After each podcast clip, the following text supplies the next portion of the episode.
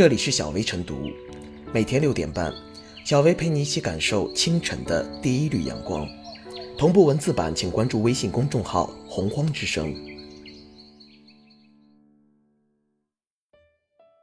本期导言：日前，艺人童卓涉嫌高考舞弊事件引发舆论热议。据山西省教育厅六月十二日发布的关于童卓以伪造应届生身份参加高考问题的调查处理通报，山西省招生考试管理中心已作出同卓参加山西省二零一三年普通高校招生全国统一考试各阶段各科成绩无效的处理决定。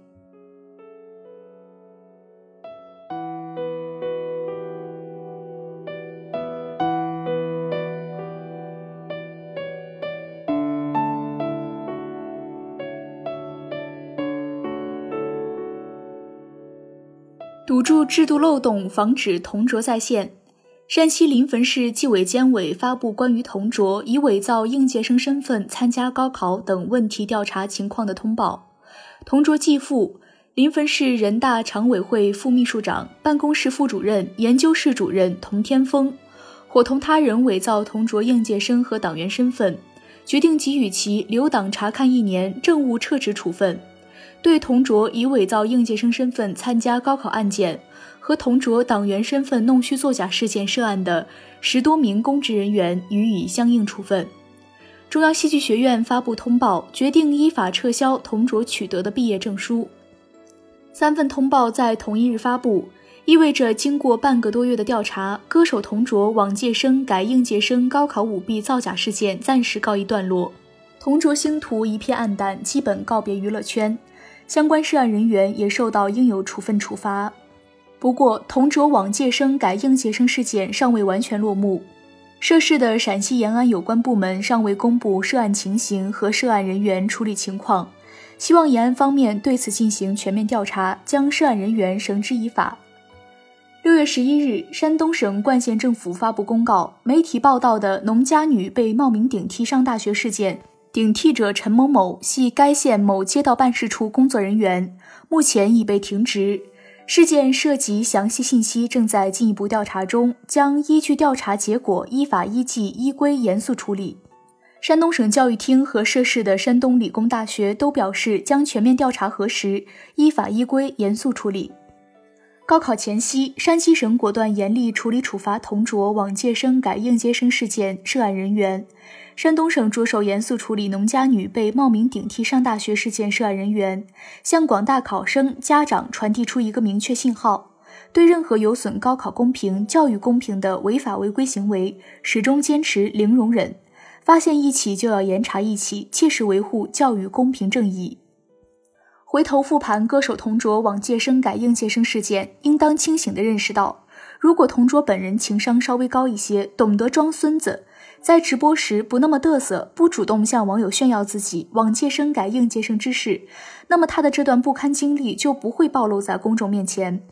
同卓本人以及帮助同卓伪造应届生身份、党员身份弄虚作假的一干公职人员，也就不会受到处理处罚。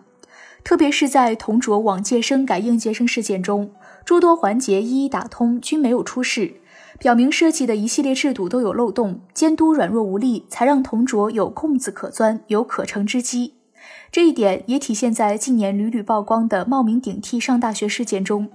我们有理由怀疑，操作往届生改应届生的很可能不止同卓一人，只不过其他人没有主动向对他人提及，或当事人不是名人，不容易引人注目。各地教育部门及相关部门应当以此为戒，抓紧进行自查梳理。对发现的线索和问题一查到底，依法严肃追究。公平公正是高考制度的核心价值和基本原则，是广大家长、考生信任高考制度的根基所在。维护高考公平和教育正义，不能指望每个获益者都像同卓那样无意间自曝，而要进一步完善相关工作机制，堵住高考制度漏洞。规范招生考试每个环节，增强高考的透明度和公信力，强化外部对高考招生的监督，以最大努力防止同桌再现。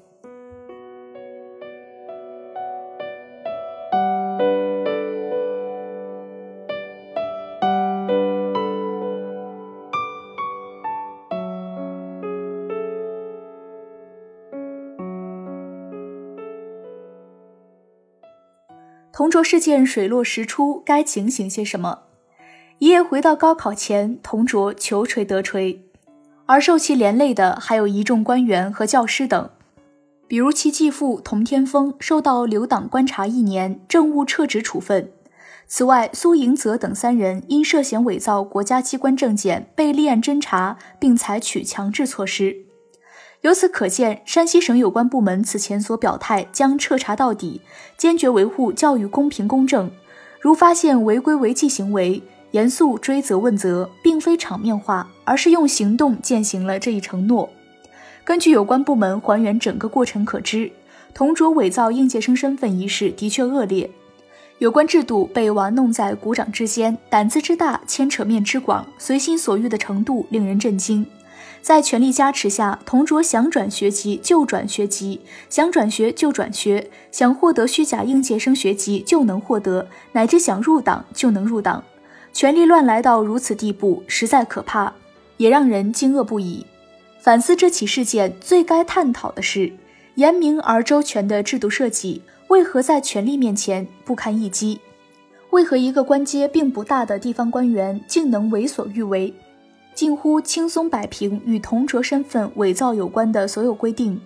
如果权力无往而不胜，那么需要追问多少个同卓？在当地，这种现象是否普遍？同桌事件之所以引得舆论哗然，在于它触碰了公众最在意的高考公平。而网友起底发现同桌有个当官的爹，这加剧了民众对该事件的腐败想象，认为整个事件一定有权力介入的非法操作。果不其然，从调查可知，有关官员确实扮演了不光彩的角色。由此便引申出一个现实命题：如果连高考公平都无法不折不扣地捍卫，还如何塑造公众的高考信仰？如果任由同卓之辈侵犯高考公平，那些无权无势者是不是就只能沦为受害者？高考公平不容侵袭，教育公平不容伤害，与同桌有关的人员受到严肃处理，大快人心。也再次说明，不能试图玩弄制度，不能试图挑战高考公平，不要试图冒犯大众情感，否则就会吃不了兜着走。应该承认。同桌事件爆发有偶然性，事件水落石出离不开媒体的强力推动。为此，就应该建立更透明的监督机制，让高考机制体制的运作晒在阳光下，最大程度放开监督效应，最大程度缩小之徒上下其手的空间，让他们不敢也不能违规违法操作。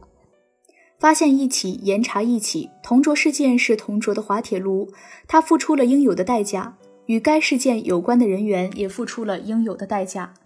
但这不是终点，依法处理绝不留情，只是一个层面。以儆效尤，强有力敲响警钟，让违法乱纪现象无法出现，才是人们愿意看到的。